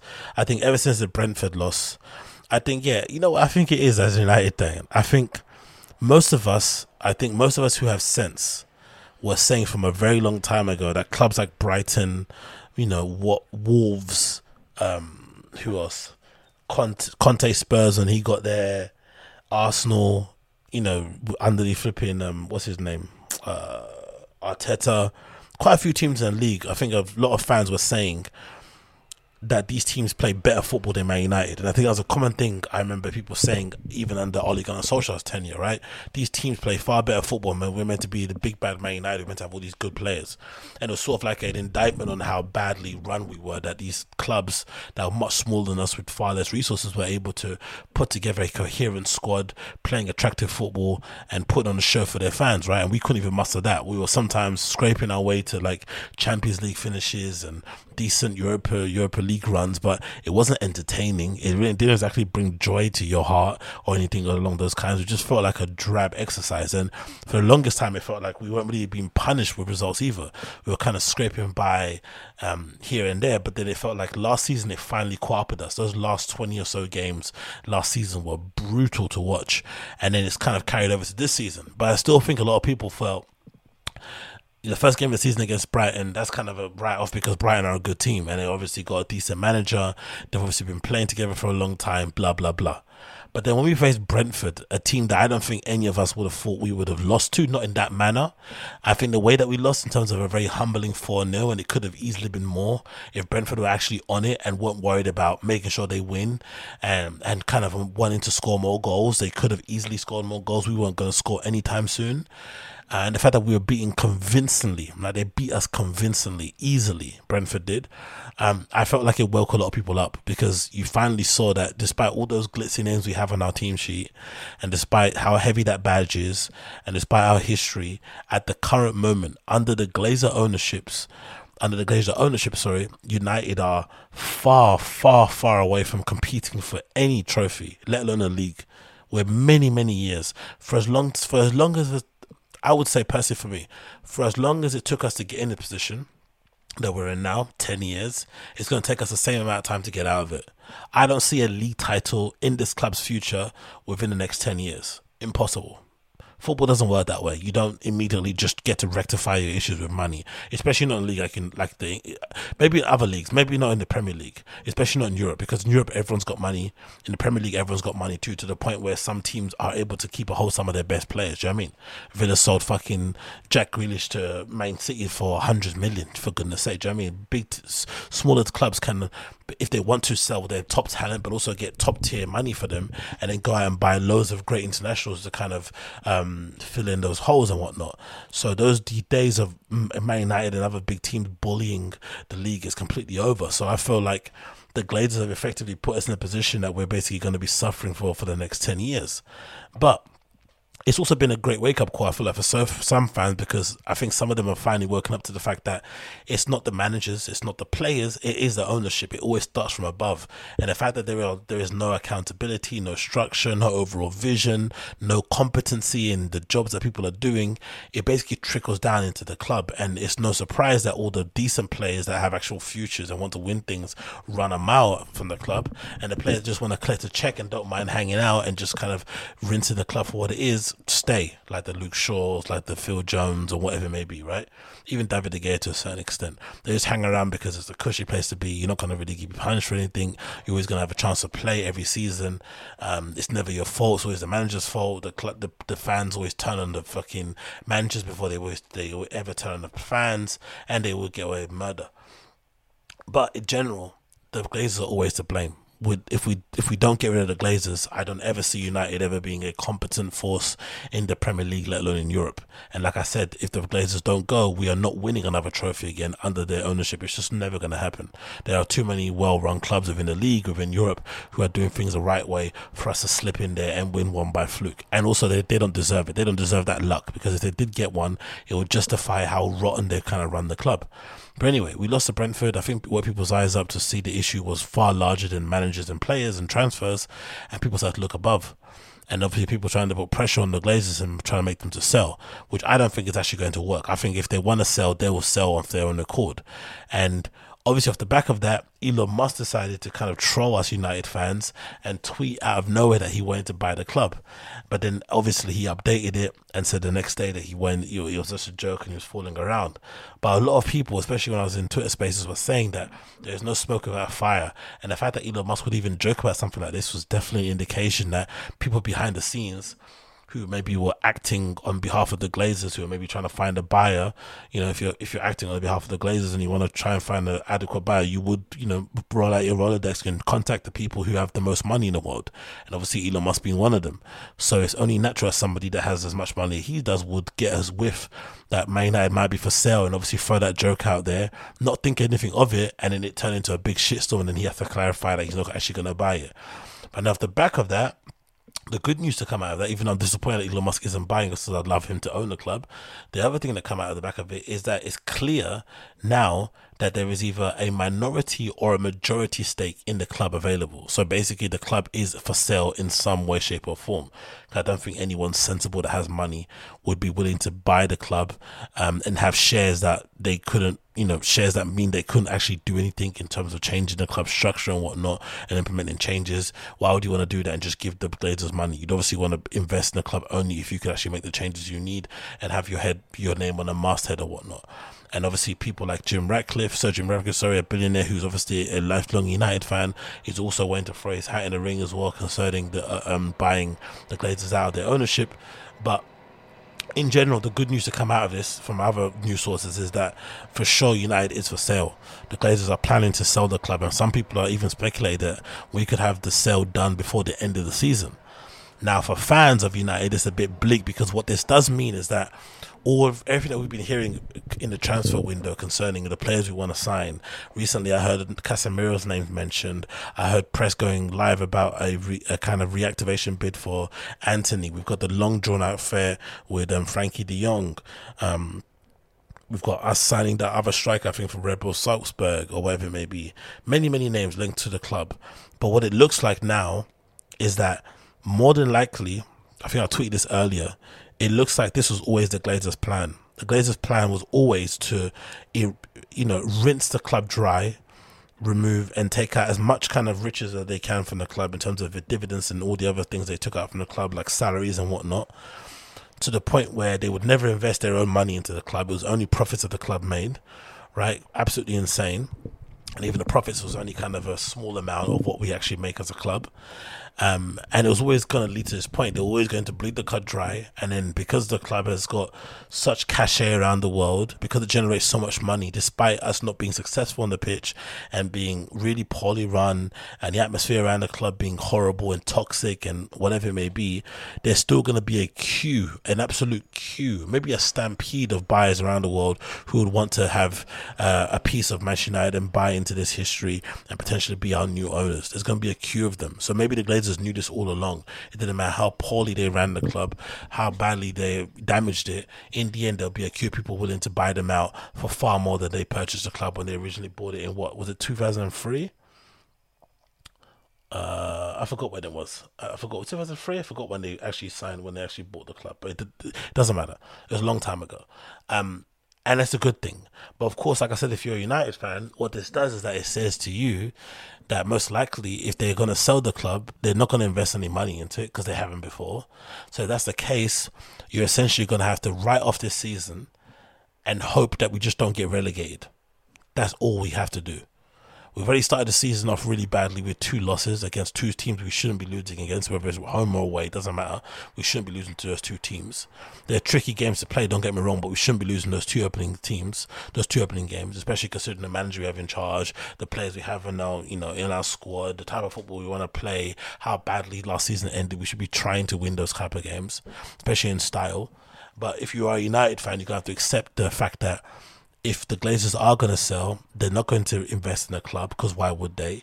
We're going to have to ride out the season with exactly the players that we have available now, with maybe the addition of maybe I'd say max two signings might come in before the end of the transfer window, but I'm still skeptical about that maybe some loan signings. Who knows? But I'm not really scared. I'm not really confident that the big glitzy names people are mentioning, that the Casemiros and Frenkie De Jongs and Antony's are going to suddenly arrive now. You know, within what however many days the transfer window is going to close makes no sense. If they would have been here, they would have been here already. So you're gonna have to accept that, and I think I'm okay with it because I think I've long said for the longest time, I would be happy with us getting relegated. I mean, if we meant getting rid of the Glazers, I think I've even gone as far as saying at our pomp when we kept finishing top four, I said I'd, I'd take consecutive seasons not finishing in the top four because it meant that you know back then it felt like the Glazers only really reacted whenever we didn't finish the top four. They would only kind of, you know, start deciding to spend some money or, you know, look like they want to do things, get someone to come out and put out a story that they're changing the structure, blah, blah, blah, blah, blah. But essentially, this is what it's going to mean this season. It's a write off season. Um, the club were never serious about rebuilding this summer. They essentially, you know, basically gave, they basically made loads of empty promises to Ten Hag. Ralf Rangnick has now been proved right. Erik Ten Hag came in a bit bullish and tried to separate himself from Ralf Rangnick and say, "I'm not that guy. We don't need ten players. He's out. Of the, he's out of his mind, kind of thing." And you know, these guys finished second before all this nonsense, and now he's basically seeing that no, these players are damaged goods. He needs to get rid of every single one of them and start again. And essentially, the the verdict that Ralf Rangnick had about basically starting all over again was always true, and um, he's been proven right. And I just hope now going forward we just get competent owners in who are able to put in a decent structure, have actual football people involved, and we can slowly but surely get to the place that we need to get to. But this season looks like it's going to be a write off. Definitely going to be a write off, and it's going to be brutal to watch as a fan because you know the, the, the players already look like they're over the season. They wanted to end before it's already started, so I can't imagine it's going to get any better going forward. But hey, what can you do? Next on this is news courtesy of RA concerning London's Fabric, one of my favorite clubs, a club that I actually didn't pay much attention to prior to getting some guest list spots here and there and being able to go for the first time during the pandemic or when the pandemic ended. I suddenly started to kind of like the place again, um, which is ironic because it means like I only like it when fucking trendy people help me to go and get me guest list. But that's not the point. The point is it's definitely one of our better clubs. It definitely has one of our better lineups. And I just think in terms of what they do, in terms of an offering, in terms of the space, the fact, the fact that they've got loads of chill out spaces, they've got a decent dance floor, great sound system, blah, blah, blah, blah. And obviously, connection for me is easier to get to because there's just one bus from where I live to go there. All that stuff really makes it easy and a great place to go and party and have a good time. So I'm a real big fan of Fabric, real big fan of Fabric. Now, this 23rd birthday that they're having on October, the lineup just is a little bit underwhelming. I have to be honest. It's good in terms of a a, a kind of a. It's good in terms of it showing the progression of fabric. Like clearly, they're trying to, um, they're trying to appeal to a broader hip market. You'd say maybe a more a market of nowadays, and not kind of the old farts who maybe did populate that space back in the days. But it is still a little bit underwhelming for me, and I guess that's kind of the the risk and the balance and the difficulty of event planning and booking for a club like that. You at one time you also want to make sure you're booking the likes of Ricardo Villalobos because you know those are kind of your bedrock people, but you also want to make sure all the trendy kids that everyone kind of likes nowadays are also being kind of um accommodated because you want to make sure people that like Afrodeutsche, people that like VTSS, people that like JASSS would also be willing to come down. But I don't really know that come that makes for like a good lineup to go and see people. It makes for an interesting lineup, but I don't think it's a good one. But anyway, it says as following: London Fabric reveals plans for the 23rd birthday in October. It says Fabric is celebrating his 23rd birthday on October the 15th through the 17th. The first 20 names, which has been confirmed for the 30 hour party, which again, don't take for granted because we rarely, rarely, rarely have 30 hour parties that they do in Berlin, which I've just been at. Um, it's a standard thing there. You know, the bar I went to, Sameheads, they had a party on until like 8 a.m., which is just like a, it's the equivalent of like the alibi here, RIP, that used to exist here in Dalston. Um, it's just a basic basement bar, which is pretty decent music. They've created great DJs there. And it's really kind of eclectic looking and shit. But that was open until 8 a.m. And a space like that in London will at max close at 3 a.m. Max 3.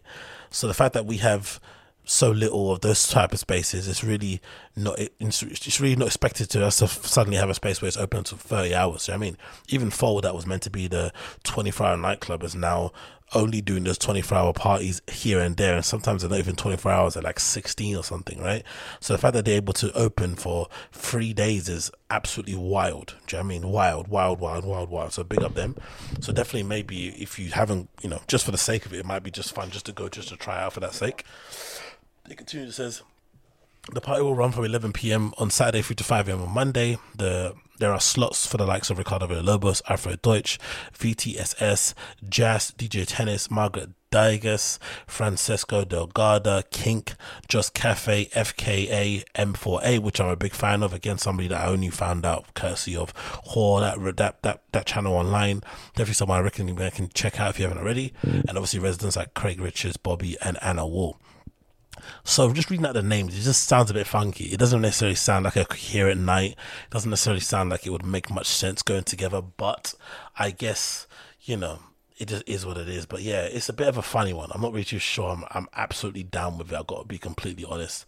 It does seem a bit strange. It does seem like a lineup I wish you would want to check out. But I guess that's the, like I said before, that's the difficulty of running a space like Fabric. You have to kind of get into the groove. I mean, you kind of have to get with the kids and shit. You can't just be booking the same old people. But I don't really know if that's the kind of night that I would want to go to. I'll probably end up going to regardless. But the, the lineup is very, very bizarre, personally for me.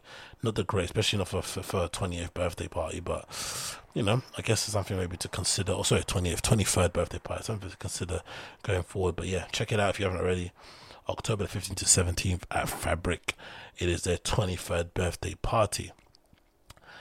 Next on the list. What do we have here? Oh, we have this news. This is really bleak for me. Um, it looks like fucking Boomtown, another festival that I always wanted to go to, that I was actually considering going to next year, has maybe been acquired by Live Nation, which you know already means is the beginning of the end people always have so many good things to say about Boomtown, how well it's run, even though it's all that D and B and jungle and bass shit and basically white people music.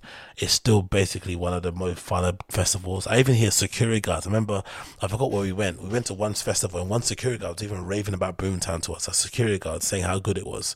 So obviously it's got a really great reputation and you know the people obviously make those kind of things but when live nation starts getting involved and starts investing in these kind of things obviously for people that organize boomtown it's great for them.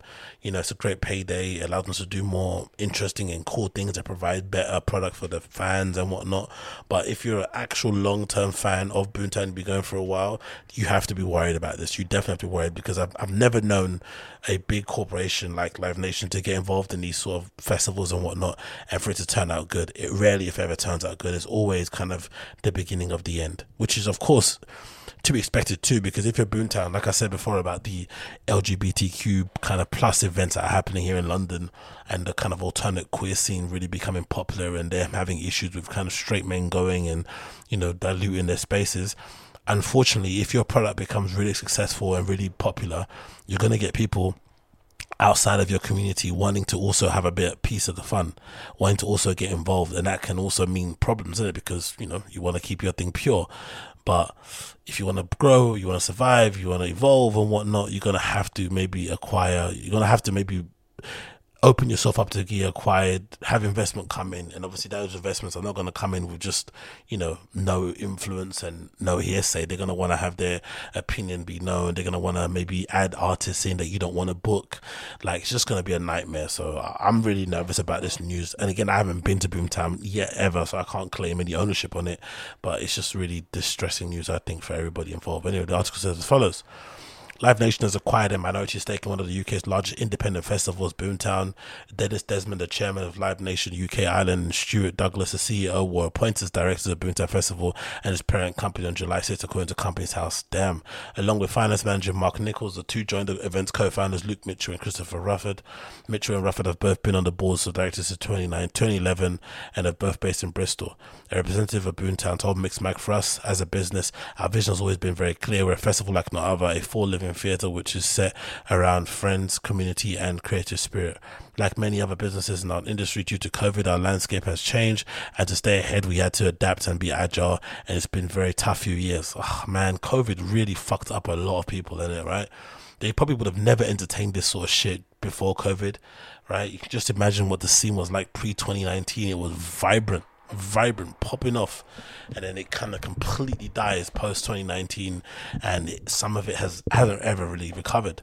People have kind of had to move to different sectors. Like even DJs had to kind of quit careers and do other things because the gigs haven't been popping the way they have been. Even for me, a guy that plays in like bars and pubs at what level, I've never really gone back to my level of playing beforehand, and I was playing every single week in different places, not even in one place. So it's absolutely crazy and tragic. It continues.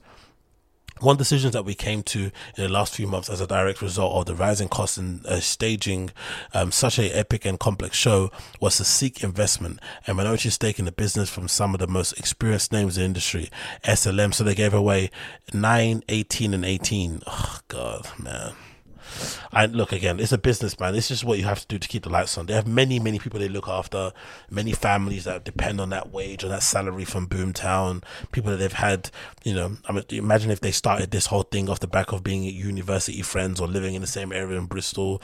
You know, this is a family affair, so there's loads that goes into sort of stuff. So to me to sit here and be a hips and be like, oh, they should have kept it independent.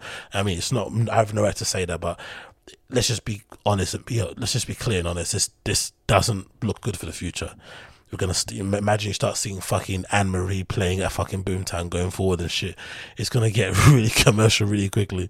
It continues. This decision will not only allow Boomtown to continue its vision to be one of the most exciting festivals in the world, but it also ensure the flexibility to continue to uphold independence on our, all decisions around business and creativity.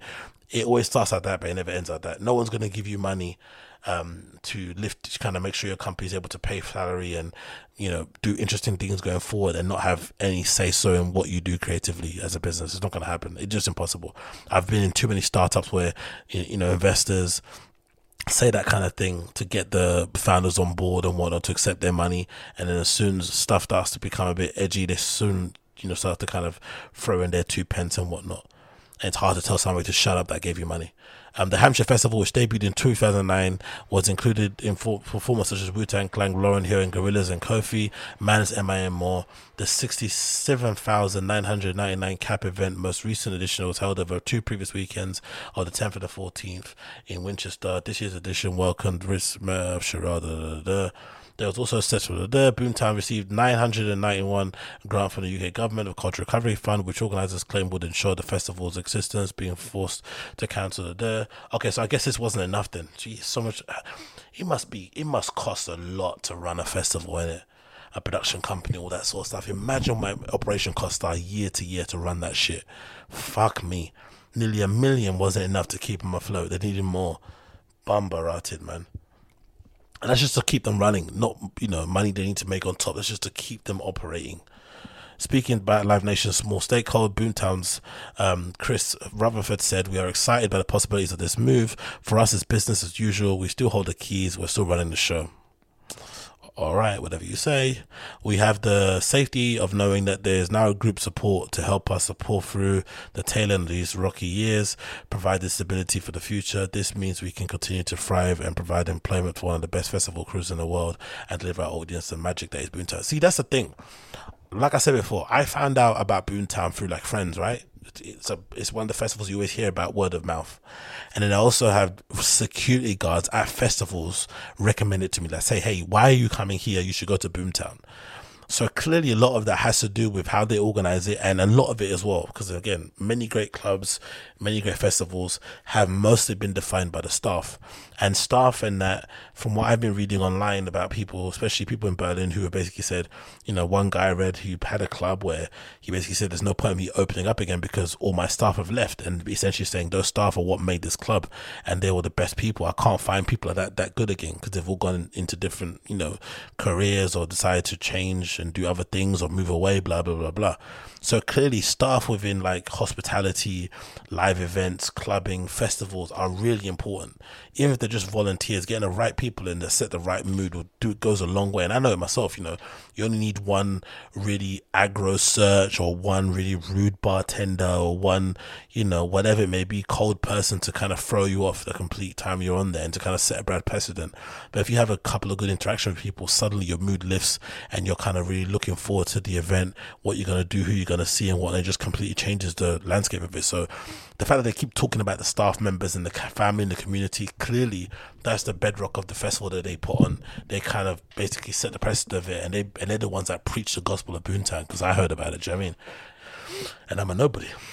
It continues. Um, Ian Evans, the owner of IME Music, was hired by Live Nation earlier this year. Since then, the company has added to its staff by hiring Maddie Arnold, who was previously a promoter. Live Nation has also purchased a London-based music and arts company. What's that one? Um, Parallel Lines Promotions. Mixmag has a so. Yeah let's see, man. Hopefully, it doesn't mean the beginning of the end of life of Boomtown because I would like to go, especially during you know it's good years, let's say, and not when it gets too commercial. But again, they've got a great product. People want to get involved. People clearly love it. Um, they've clearly been able to do it a lot independently. I'm sure that's why people at Live Nation want to invest because they looked at the books like, hold on, you're able to do this all independently alone. Okay, cool. You know I mean, they're just they're just probably licking their lips at what they can do if they kind of pump in some money and give them their contact books and whatnot. Blah blah blah. But hopefully, this doesn't spell the beginning of the end.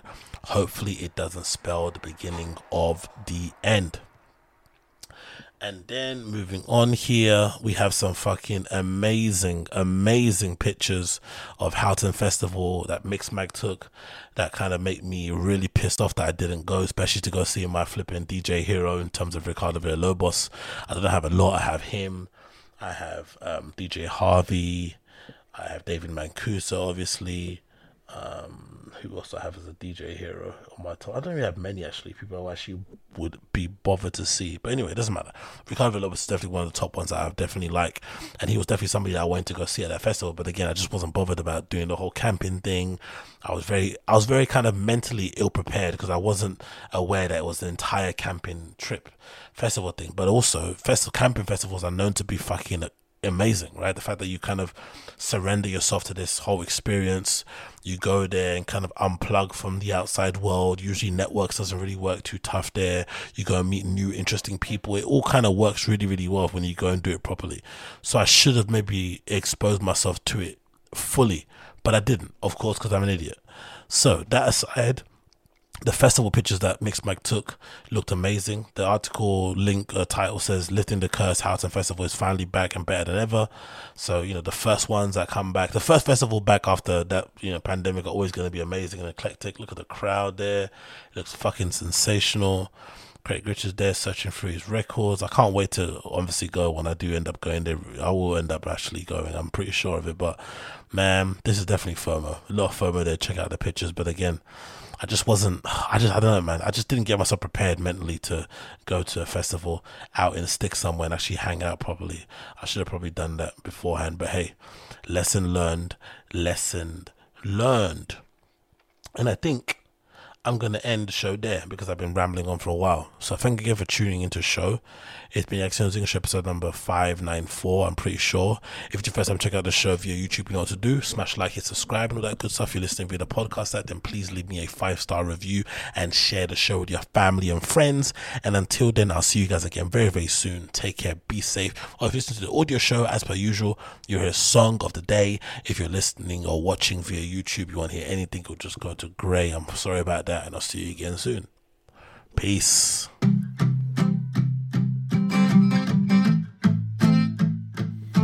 Some people like the beach, some people like the mountains. Some are wishing on a star, or throwing pennies in a fountain. But when it comes to a kiss that'll blow my mind, I'm always looking for new highs. Yeah, they